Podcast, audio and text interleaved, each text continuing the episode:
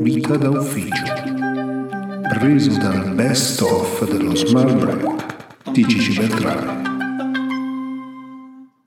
Ciao e benvenuti a un nuovo appuntamento di Vita d'Ufficio. Vita d'Ufficio, come sapete, prende spunto dagli smart break che faccio quotidianamente sui miei profili social per raccontare insomma il periodo, il cambiamento, il lavoro ibrido e tutto quanto. Questa settimana è stata particolarmente ricca di sorprese, molti molti messaggi che continuano ad arrivare insomma anche al termine delle puntate e messaggi anche che mi arrivano insomma nelle mie caselle personali, insomma nei messaggi diretti dei social per chiedermi insomma nuovi nuovi argomenti, quindi vi esorto sempre a farlo. Di che cosa abbiamo parlato questa settimana? Abbiamo parlato di organizzare un'arte, quindi cosa significa organizzare perché è fondamentale. Comunicare bene in azienda è fondamentale, che è il secondo appuntamento. Il terzo appuntamento è consapevolezza e prendersi sul serio con un ospite, Marco Dell'Acqua, con il quale insomma, abbiamo condiviso una serie di riflessioni sulla consapevolezza, l'intelligenza, sapersi gestire, prendersi sul serio, essere dei saccenti. E infine cosa imparare da The Playlist, che è la serie di Netflix che va per la maggiore, che racconta la storia della nascita di Spotify. Come sempre vi invito a mettere i like mi piace insomma far sapere anche agli amici che eh, vi piace Vita d'Ufficio e vi ringrazio sempre tantissimo perché mi seguite con molta molta attenzione e a questo punto partiamo con le puntate di questa settimana. Il tema è organizzare un'arte, insomma ho ricevuto una serie di messaggi, no? in questi giorni raccontavo proprio di come si fa a organizzare le cose, come si fa a operare, no? il benessere, tutte queste cose qua. Ma c'è stato un messaggio, vediamo adesso se riesco a caricarlo, vabbè non riesco a caricarlo comunque me lo ricordo molto bene. Eh, che mi si chiede eh, come si fa a organizzare le cose e, e non, non lasciare indietro nessuno? Allora organizzare è un'arte. Quindi l'organizzazione aziendale fatta bene è un'arte, organizzare bene un evento è un'arte, organizzare bene il lavoro quotidiano, settimanale è un'arte, è un'arte che si può coltivare si può imparare, ma ci vuole, ci vuole attenzione, ci vuole un po' di mestiere, tra virgolette, ci vuole la capacità di guardare le cose nel, nella prospettiva giusta. No? Quindi molto spesso no, sentiamo aziende, qua mi scrivete in tanti, no? sono pieno di lavoro, faccio orari assurdi, ho richieste sempre più pressanti e queste richieste, queste domande insomma mi arrivano molto spesso come fare. Molto spesso perché l'organizzazione aziendale in questi casi non è esattamente perfetta. Quindi o qualcuno sta lavorando troppo o qualcuno sta lavorando poco e quindi le cose non vanno bene, oppure qualcuno non, non sta facendo le cose nel modo giusto e quindi ritorniamo al discorso di settimana scorsa, no? lo smart break in cui si diceva ci sono i ritardatari che poi incidono sul lavoro di team. Quindi è un problema di organizzazione. Un'azienda è, vive di organizzazione, che poi siano tutte persone all'interno, quindi sotto controllo, e quindi quelle che non fanno fare smart working perché li, de- li devo tenere lì, oppure sono all'esterno quindi fanno smart working per definizione, nel senso che magari lavorano in un'altra azienda, magari no, ma non, sono, non possono essere sotto controllo, quindi anche questa cosa qui, insomma quando parliamo di smart working, magari ci torneremo nei prossimi giorni, è, è fondamentale. Eh, quindi non ho un controllo di tutto, però se, sono, se, ho una buona organizzazione, se ho lavorato bene, se ho pensato le cose nel momento giusto, se l'ho strutturata nel modo giusto, beh, insomma, riesco ad ottenere dei risultati, no? Quindi l'organizzazione del lavoro, del lavoro quotidiano, del team, eh, come ingaggiare le persone, quindi tenerle comunque attente, sempre sul pezzo, senza esagerare, perché poi insomma eh, si finisce sempre un po' per esagerare. Mm, faccio un altro esempio, quando parlavo di organizzazione che mi è venuto in mente proprio mentre preparavo questo, questa, questa pausa insieme a voi, vedo che arrivano dei messaggi. Eh, la cosa divertente è stata questa molto spesso vado a partecipo a convention per cui ti chiamano, vieni, racconta qualcosa, no? quindi devi caricare le persone no? e tirano fuori sempre un film. eh, di, di, Oliver Stone, mi sembra, con Al Pacino, no? che racconta bisogna conquistare, vincere ehm, centimetro per centimetro. No? È questa storia di questo team, di questa squadra di football che vuole vincere e deve fare questa cosa. C'è questo bellissimo discorso motivazionale ma lo sport mm, ha poco a che fare se vogliamo vedere con l'azienda, no? nel senso che non è che tutti devono correre, mm, c'è chi fa i 100 metri, chi fa la maratona, no? di solito insomma, i commerciali fanno i 100 metri, chi è nella produzione fa una maratona. Eh, i ritmi sono diversi, ma anche all'interno dell'azienda sono diversi, quindi organizzare, orchestrare tutto quanto, metterlo, farlo mettere in pratica ehm, secondo me diventa molto molto utile e la cosa incredibile è che le aziende che funzionano meglio non sono quelle che hanno le persone che lavorano 20 ore al giorno sto esagerando chiaramente ma sono quelle che riescono a lavorare meglio e in sintonia con gli altri, quindi i lavori riescono ad andare tutti di pari passo, tutto organizzato bene e questo vale per l'organizzazione aziendale, ma ripeto anche per chi organizza eventi, no? io partecipo ad eventi, insomma mi chiamano a parlare, che cosa mi trovo davanti? Mi trovo davanti delle persone che se l'hanno organizzato bene, io arrivo, faccio tutto e non ho grandi difficoltà, no? ci sono tutti i preparativi prima, gli incontri, parli con le persone, senti che cosa vogliono dire, li inviti alle tavole rotonde, insomma c'è tutto un lavoro preparatorio che se organizzato bene fa filare liscio tutta la giornata. Se non è fatto bene, quindi se è perso qualche pezzo, cambiato qualche cosa all'ultimo, sì, la gente si fa prendere dall'ansia, ecco le cose poi traspaiono e si vede proprio questo problema.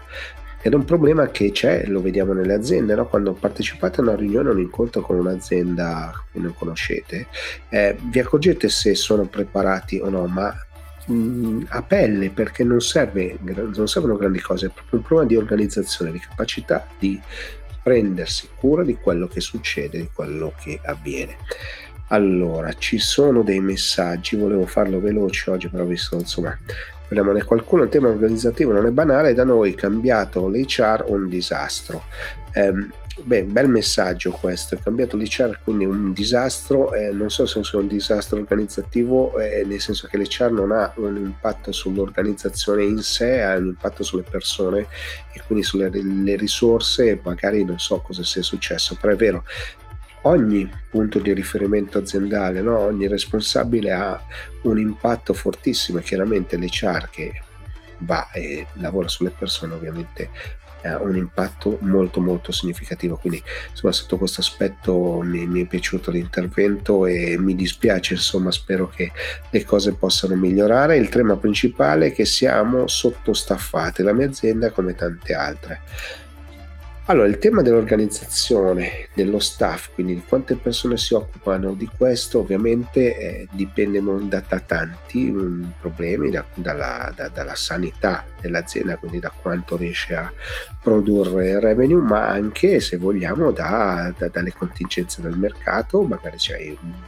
sottostaffato in questo momento, però magari per i prossimi 7-8 mesi no, piuttosto che una crisi economica, no? per cui adesso le aziende insomma, faticano dire ok vado a cercare una persona in più perché? Perché non so, ho dell'incertezza del futuro. No? Quindi sono tante le ragioni per cui si è sottostaffati la mia paura è che come tante PMI o comunque anche un po' di medie aziende ci sia un po' il braccino corto, insomma si cerchi di evitare di imbarcare delle persone in azienda se non sono strettamente necessarie. Quindi questo è Dall'altro lato sono sottostaffati perché magari mancano delle figure, certi talenti in certe, certe mansioni, penso intelligenza artificiale, tutto ciò che è informatica, digitale, insomma mancano persone e quindi lo sappiamo quindi potrebbe anche essere questo, non lo so, non sapendo chi sei non posso darti una risposta. Partiamo con l'argomento del giorno che è comunicare bene è utile in azienda. Perché ho fatto questo smart break? Perché mi sono arrivati dei messaggi no? dicendo ma i miei colleghi non comunicano, i miei colleghi mi escludono, il capo non fa, non, non mi racconta quello che sta succedendo, quindi sono all'oscuro, vengo sempre a scoprirlo per vie traverse. Sono arrivati questo tipo di messaggi, ma mi arrivano costantemente, no? ogni tanto insomma sapete che io li raggruppo e provo a raccontare. Perché è fondamentale comunicare bene in azienda? Perché se circolano le informazioni e circolano le informazioni giuste, quindi quelle corrette, quelle che devono sapere tutti, beh, l'azienda funziona. Se qualcuno inizia a tenersi per sé determinate cose, non funziona così bene perché prima di tutto chi lavora insomma perde tempo per andare a cercare queste informazioni, quindi se le informazioni non circolano si perde tempo. In secondo luogo, se le informazioni non circolano, oltre a perdere tempo, vabbè, questo è chiaro, c'è anche il problema che si vanno a cercare delle informazioni che magari sono sbagliate, quindi si generano degli errori, dei problemi. Il terzo problema ovviamente è una questione di soddisfazione delle persone, se tutti sono al corrente di quello che succede, ovviamente anche il clima no? in azienda e nel team eh, funziona meglio. Questa è una delle cose basilari, ma che molto spesso mi sono accorto che eh, ci si dimentica. Quindi insomma vi invito sempre a lasciarmi dei messaggi in chat che vedo che stanno arrivando. Mancano questi, queste, queste basi per cui insomma non si funziona bene, non si lavora bene, non si riescono a fare andare le cose nel modo corretto. Perché succede questo? Ripeto, perché c'è qualcuno che non, non, fa il cascading di una riunione, non racconta tutto quello che è successo, tiene con sé delle cose, tiene in sé proprio dei, dei, dei, anche delle cose banali, no? la promozione di un collega, ehm, il, nuovo, il, nuovo, partner commerciale, no? se le tengono per sé per fartele cadere dall'alto in una riunione, no? per cui pensando di fare chissà che cosa. In realtà questo è un, un tema veramente di, di, di, leadership, ma proprio manageriale di basso livello che ormai si studia dagli anni 70 in poi, cioè non è una questione, una questione nuova, no? la comunicazione in azienda, avere una comunicazione che funziona, avere all'interno qualcuno che si occupa della comunicazione interna, che fa circolare le informazioni, che racconta quello che sta succedendo, è fondamentale è ancora più fondamentale nel momento in cui si chiede alle persone che lavorano in azienda di essere dei testimonial sui social, no? per cui gli si fa scrivere tutto un contratto, poi si dice puoi dire questo, poi non, non, puoi dire quello, puoi dare questi numeri ma non puoi darne degli altri, no? si danno delle linee guida e poi all'interno dell'azienda si fa fatica a comunicare. Allora succede qua, è, è molto più, più, pratico il problema che non, che non teorico, perché perché insomma siamo, siamo esseri umani, siamo delle persone, quindi tutto sommato sotto questo aspetto dobbiamo renderci conto che ognuno ha le proprie debolezze, i propri, anche magari delle timidezze, no? tutte queste cose qua che però incidono nella vita lavorativa. No? Quindi la comunicazione in azienda ricopre davvero un ruolo fondamentale, ma un ruolo fondamentale che eh, lo ritroviamo in ogni ambito. No? Quando faccio questi incontri in cui racconto alle aziende quello che succede, mi fanno delle domande salta fuori sempre il problema della comunicazione, ma l'avere le informazioni, ci dimentichiamo il comunicare, avere le informazioni giuste al posto giusto, al momento giusto, fa ovviamente la differenza. No? Se noi ci dimentichiamo questo passaggio, un passaggio davvero molto semplice, ma mh, di un certo peso, chiaramente abbiamo, uh, otteniamo dei risultati, no? quindi o li perdiamo, cioè se abbiamo le informazioni otteniamo dei risultati, se non le abbiamo perdiamo tempo, soprattutto quello che ho raccontato prima. C'è un altro passo secondo me sulla comunicazione che va fatto, che è semplicemente eh, abbiamo degli strumenti digitali che ci permettono di far circolare le informazioni in modo molto molto rapido. Eh, davvero eh, noi ne abusiamo molto spesso, ma ci dimentichiamo che molte cose si possono fare in maniera semplice. Vedo qua che c'è un commento, vediamo se riesco a caricarlo, che dice, no, non lo carica, lo leggo da qua, nella nostra azienda comunicare è un must, ma poi il CDA non comunica le decisioni. Questo è un caso, no? Cioè, però ci sono delle cose che sono strategiche e per cui ci sta anche no? che un consiglio di amministrazione, un amministratore delegato, un direttore generale, insomma, lo staff eh, non, non, non, comunichi questo a tutti, questo ci sta perché fa parte della strategia, però tutto ciò che non è strategico ma è tattico, comunque funzionale all'andamento dell'azienda, beh, non ha molto senso tenerlo segreto, no? quindi ho un altro messaggio, vediamo se lo carico, beh ne ho diversi messaggi questo dice le nostre risorse umane sembrano che contengano i segreti di Pulcinella.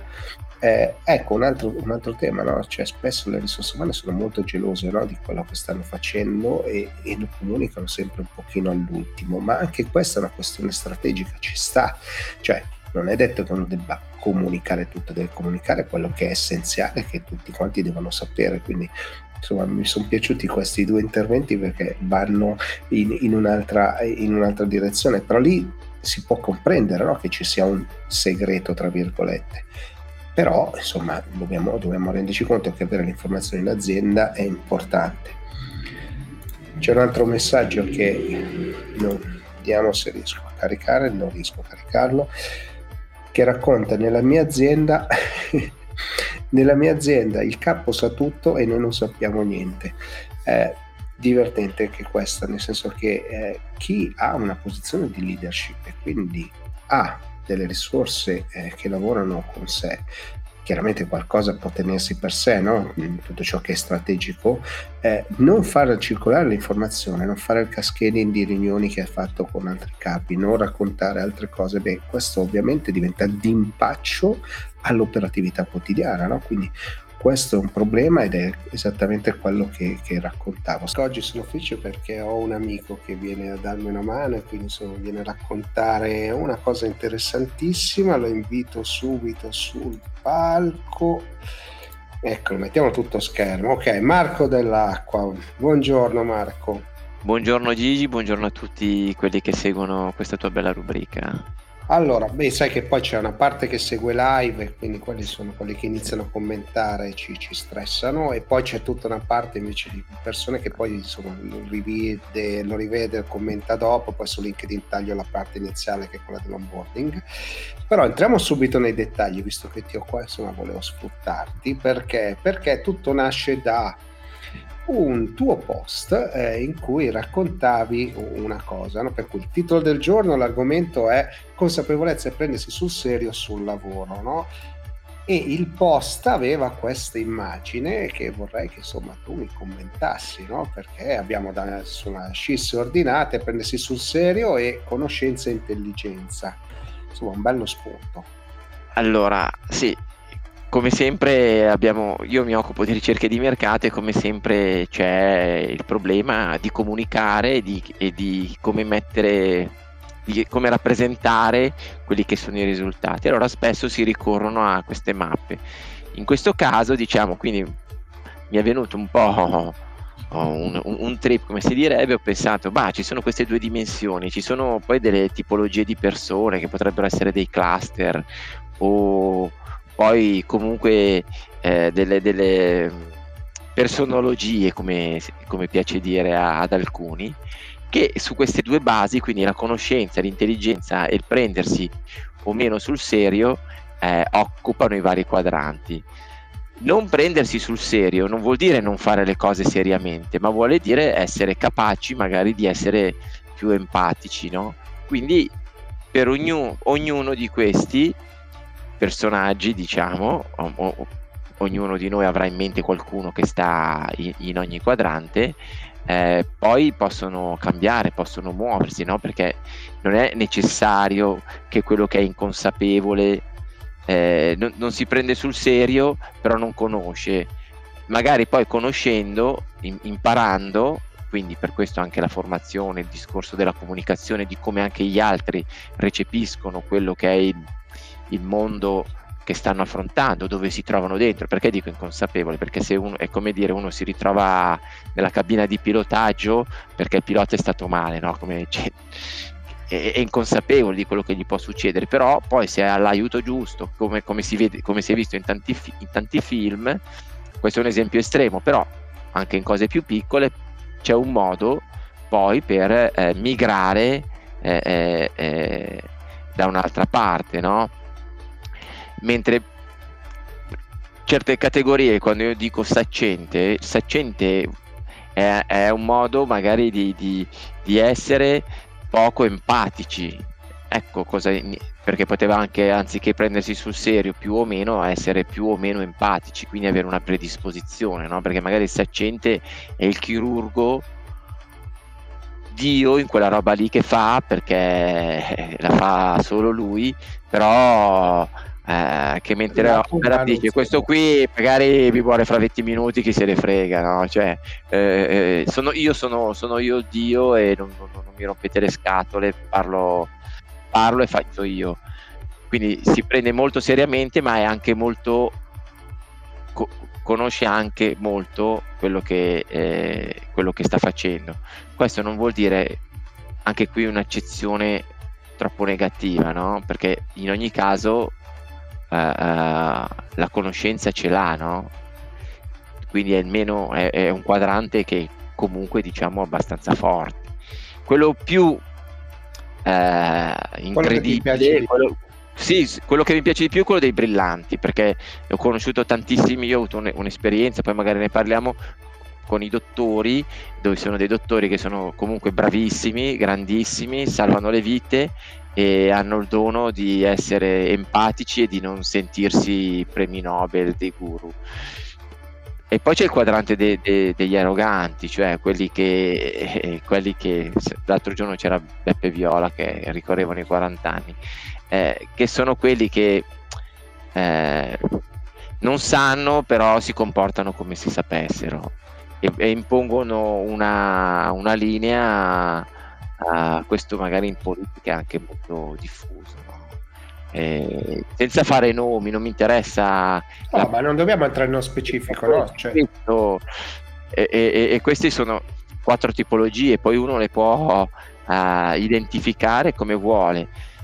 Quindi c'è da una parte il modo che hanno le persone di comunicare, quindi potrebbe essere eh, rientrare in, un, in uno dei quadranti, diciamo Dall'altra, quando comunichiamo, dobbiamo sapere che di fronte, in una platea potenziale, ci potrebbero essere una prevalenza di una tipologia, una prevalenza dell'altra, tutte le tipologie e quindi bisogna tararsi, no? Se noi vediamo anche dei, dei, dei TED, eh, tipicamente, allora ci sono personaggi che fanno il TED e sono pittoreschi, eh, eh, anche, anche se, sono, se, sanno le cose e non si prendono sul serio finiscono per diventare poi delle macchiette, no? Quindi ok non prendersi sul serio nel senso di avere empatia, essere capaci, ma poi se tu vai per parlare di, di, di, di un trapianto o, di una qualsiasi tematica sociale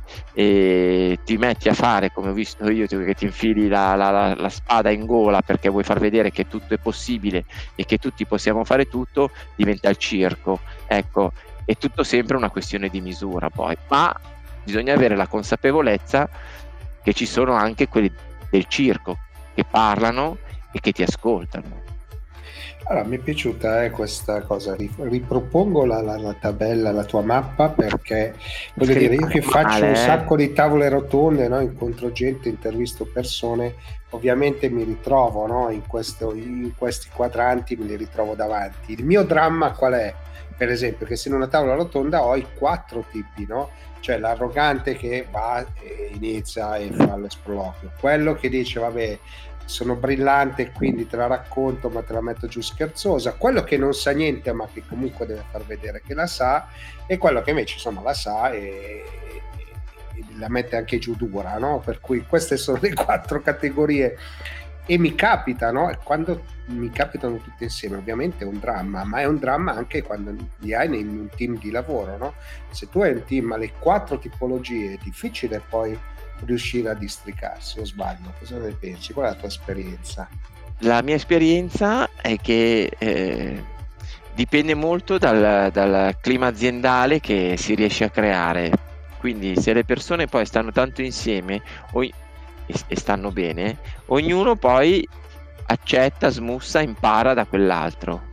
Quindi questo parlo nell'azienda. Ovviamente quando tu hai una platea di persone che non conosci, sei tu che devi diventare liquido, non so, in qualche modo, no? Cioè essere eh, la capacità equ- di equilibrato istituzionale senza sbracare, insomma, perché quando tu parli a meno che non vai a fare il barzellettiere, però tu parli sempre di una cosa in teoria che dovresti conoscere o che, o che, o che vuoi trasmettere. Se, quello che, che, tu vuoi trasmettere, che anche siano delle emozioni, delle sensazioni, anche eh, eh, basta pensare, no? faccio un, un esempio banale, a, a, uno scrittore che scrive un libro, allora, e alle sue parole, qualsiasi scrittore, ci sono scrittori che sono molto bravi a leggere quello che hanno scritto e scrittori che non sono capaci di leggere quello che hanno scritto nella misura in cui non sanno dare l'enfasi e, e, e l'empatia. Allora lì eh, eh, c'è chi è capace, che, che, valorizza quello che è stato già fatto. No? no vabbè, ma poi lì entriamo, nel, entriamo, forse anche un pochino nel talento, no? cioè saper scrivere sì. e non vuol dire saper raccontare o recitare, no? Eh, poi in realtà noi siamo di Milano e c'è una categoria milanese che vorrei capire in quale quadrante la infili, che è il Bauscia, no? Che, che, è quello insomma dove lo metti tra i saccenti e gli arroganti o più tra consape- gli inconsapevoli? Ma un po' in più tra, tra, tra, tra gli inconsapevoli, il Ganassa, perché si sentono esatto, che poi sono abbastanza sinonimi, no? Che Bauscione, eh, cioè, è, è, è un, quello che racconta contare, eh, perché non è che millantano, magari sono bauscioni perché ce l'hanno veramente la macchina grossa, non so come dire. Quindi sono, sono un po' inconsapevoli a volte della loro comicità, ecco, di come e per questo, sono, per questo c'è il dialetto, ma come in tutti i dialetti, che interviene con una lama e con una parola ha definito, ha definito una, categoria. una, categoria. Allora, visto che stiamo andando al termine insomma, di questo incontro che è stato veramente piacevole, e vabbè, insomma, Bauscia per noi è anche insomma, sinonimo dell'altra squadra di Milano, no? perché noi siamo milanisti. Sì, esatto. Come noi siamo cacciaviti, no? siamo troppo umili per loro, non so come dire. Noi siamo i Casciavit, ma detto questo mi piaceva far vedere il, il tuo ultimo libro perché insomma è sul comodino di mia moglie da un po' di tempo, io non l'ho ancora letto, quindi abbi pietà di me, eh, so che sono in grave colpa, o anche non sono mai anche venuto a nessuno dei tuoi eventi di presentazione, quindi proprio un disastro sono, che però il libro si chiama eh, Sono nato dopo mio figlio, raccontaci un attimo perché il titolo, insomma io lo so la storia, però insomma è bella, è bella sentire. Allora il titolo e, e, anche il quadro evocano il, il, futuro. Sono nato dopo mio figlio perché io eh, ho scoperto a un certo punto della mia vita, dopo poco che ero sposato, di avere un cancro del sangue che si chiama mieloma. Questo nel 2005. 2004, quando le terapie per questo cancro erano pochissime e c'era un elevato tasso di mortalità. Decidiamo però io e mia moglie di avere un figlio. Allora i dottori ci dicono tre o quattro cose. La prima, tra una settimana inizi la chemio che rende infertili, quindi se tu vuoi un, provare ad avere un figlio devi provarci col metodo naturale, sapendo che è un cancro e quindi i pensieri che vanno in un, in un certo modo e, po- e hanno, so, po- matchano poco con la passione, diciamo. Provare in quella settimana. Due, eh, tre, eh, farai la chemio, puoi provarci in questa settimana, potrai congela il seme, 4 non, so se lo, non sappiamo darti la certezza che tu lo conoscerai, sto figlio. Eh, tieni presente perché qui i, i, dati sono terribili. Va bene, succede che eh, in quella settimana qualcuno, il karma, Dio, la fortuna, il destino, ognuno lo chiama con un modo, eh, noi riusciamo a concepirlo. Andiamo avanti, la gravidanza va avanti, le cure vanno avanti o miglioro faccio il primo autotrapianto primo, di, di, di, cellule staminali, che sarebbe di limito osseo, con le mie cellule che erano state ri, ripulite, diciamo, avendo portato la malattia in recessione. Faccio il secondo di consolidamento, nel frattempo è nato mio figlio, dico che la felicità, quel giorno lì io ho capito che aveva una misura, no? non è un concetto astratto, la misura era il peso di mio figlio, 3770 grammi e la sua lunghezza, quindi come dire, proprio nel, nel nell'universo Terra si può misurare. Ci, abbiamo il sistema metrico decimale che ci può permettere anche di misurare la felicità in certi momenti. Ma con le cure non avevo finito. Sono nato dopo mio figlio perché quando lui ha, ha pochi mesi trovano nella banca mondiale dei donatori di midollo osseo un donatore che è compatibile con il mio midollo, che è una possibilità su 100.000 che ci sono, mentre è una possibilità su 4 di trovarlo nella tua famiglia. Nella mia famiglia non c'era, quindi hanno cercato nella banca. Quando mi hanno fatto questo trapianto all'Istituto dei Tumori di Milano, quindi Milano per me ha un ruolo importantissimo in tutta la vicenda, è una città che amo e tutto quanto, mi salvano la vita. Per questo sono nato dopo mio figlio. Quel giorno lì sono rinato, questo succedeva nel 2006, mio figlio adesso ha 17 anni, io sono qui che parlo con te e quindi il libro non ha lo spoiler è che sono qui, diciamo, del libro, ecco, quindi...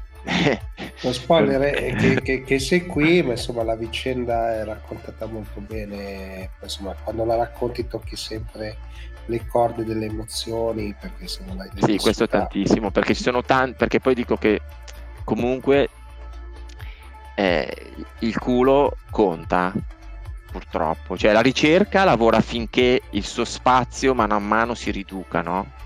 Però poi conta, no? trovare uno su 100.000, trovare... Eh, eh, no, no, chiaro, la, componente, la componente la, perché, tutti, perché chi se uno pensa che ha vinto contro il cancro suppone che c'è qualcuno che ha perso e questo è intollerabile perché chi non ce l'ha fatta non è che ha perso perché non è che non ha lottato come me o, più di, o meno di me più di me magari ha, fatto, ha avuto la recidiva ha sopportato di più quindi non possiamo considerarlo è, uno sconfitto, è uno più sfortunato e, e, ce n'è tantissimi, io li ho conosciuti, li ho Purtroppo trovati sì. e, e sì. quella componente conta.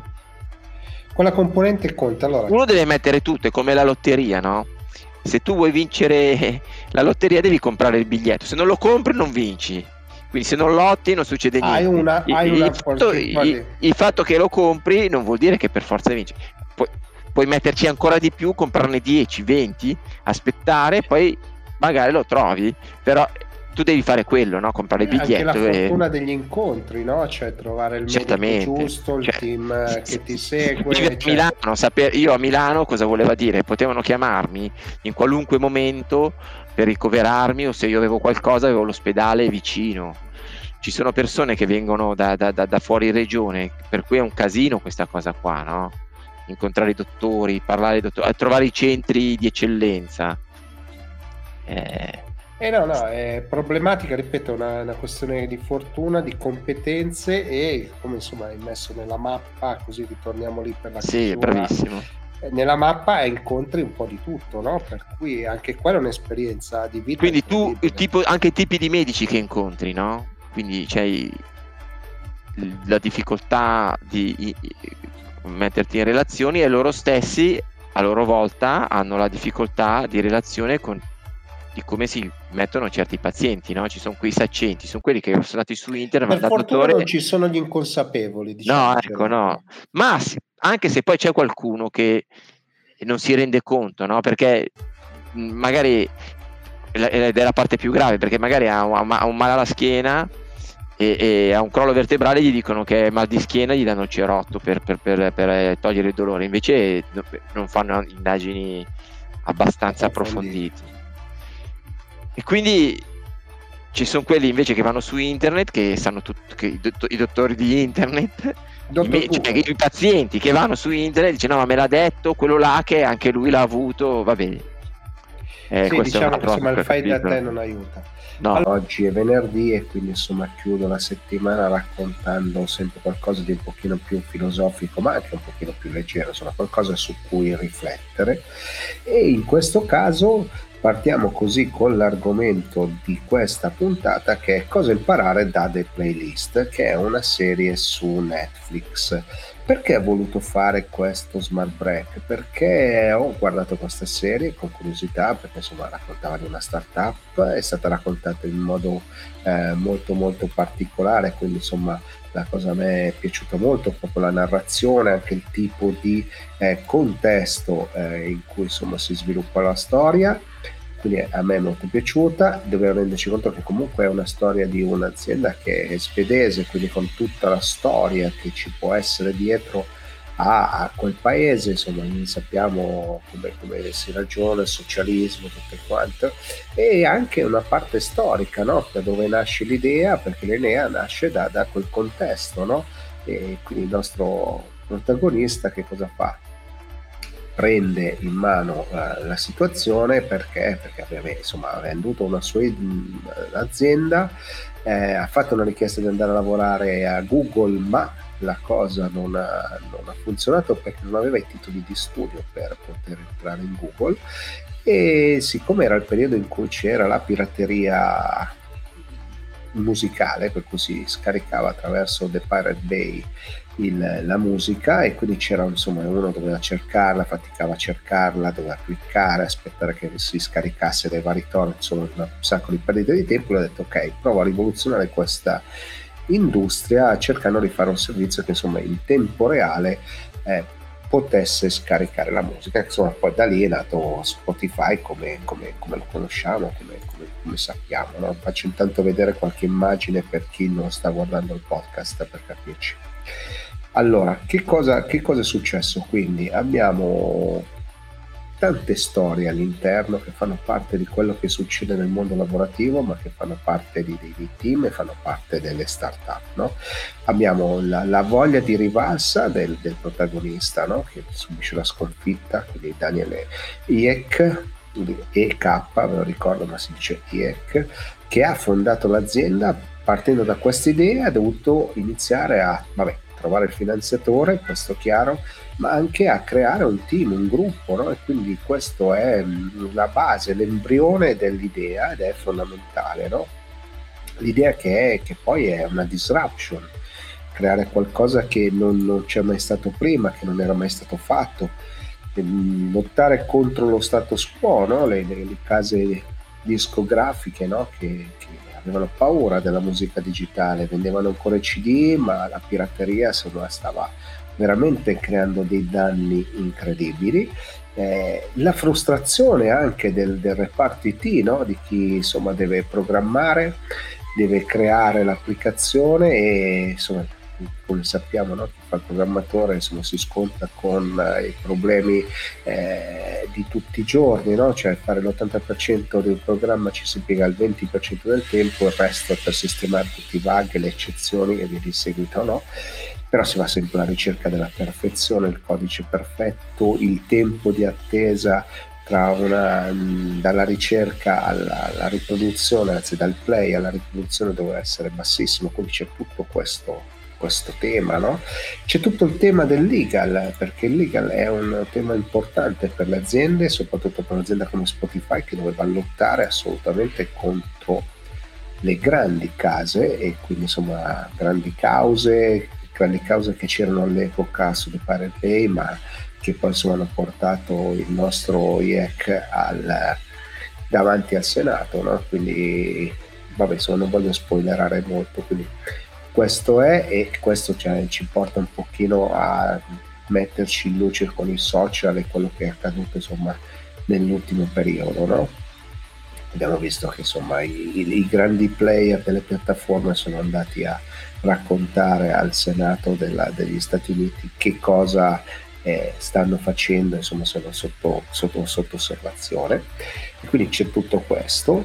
Eh, quindi il peso del legal, ma c'è anche, se vogliamo, anche eh, tutto quello che è inaspettato, che succede e che succede indipendentemente dall'idea, indipendentemente dal team e indipendentemente spesso anche dal mercato.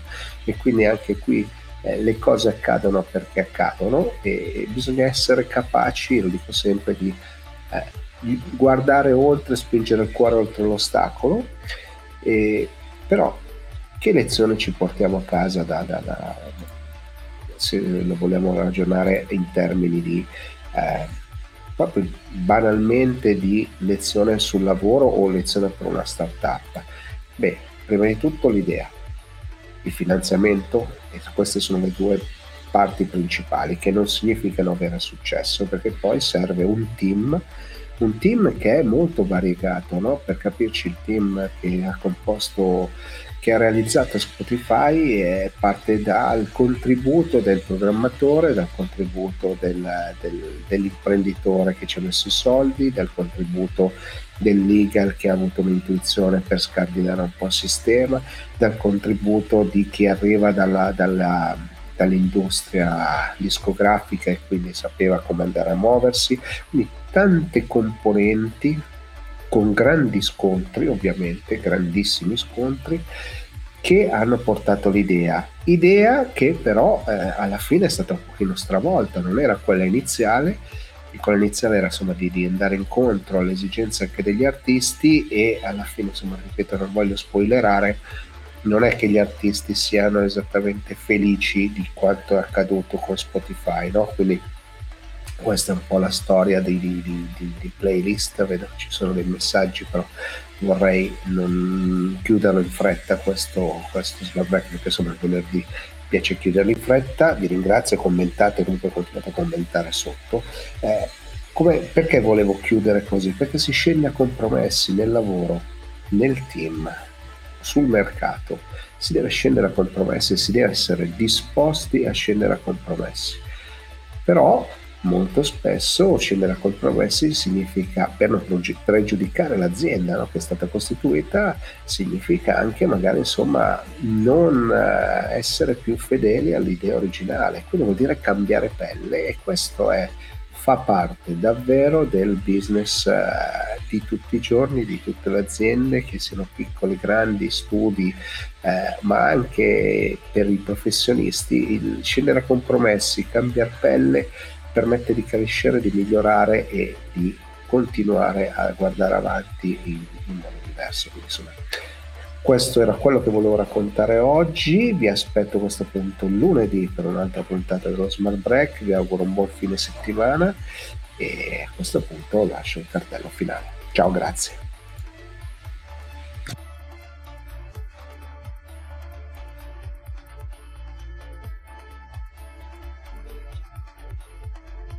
Siamo giunti al termine anche di questa puntata di Vita da Ufficio. Vi ricordo che Vita da Ufficio prende spunto dagli smart break quotidiani che faccio su tutte le piattaforme social alle 11 del mattino, una pausa caffè intelligente per cercare di fare che cosa? Raccontare il cambiamento. A questo punto non mi resta altro che dare appuntamento alla prossima puntata. Ciao! Vita da ufficio. Preso dal best of dello Smart Break di Gigi Beltrame.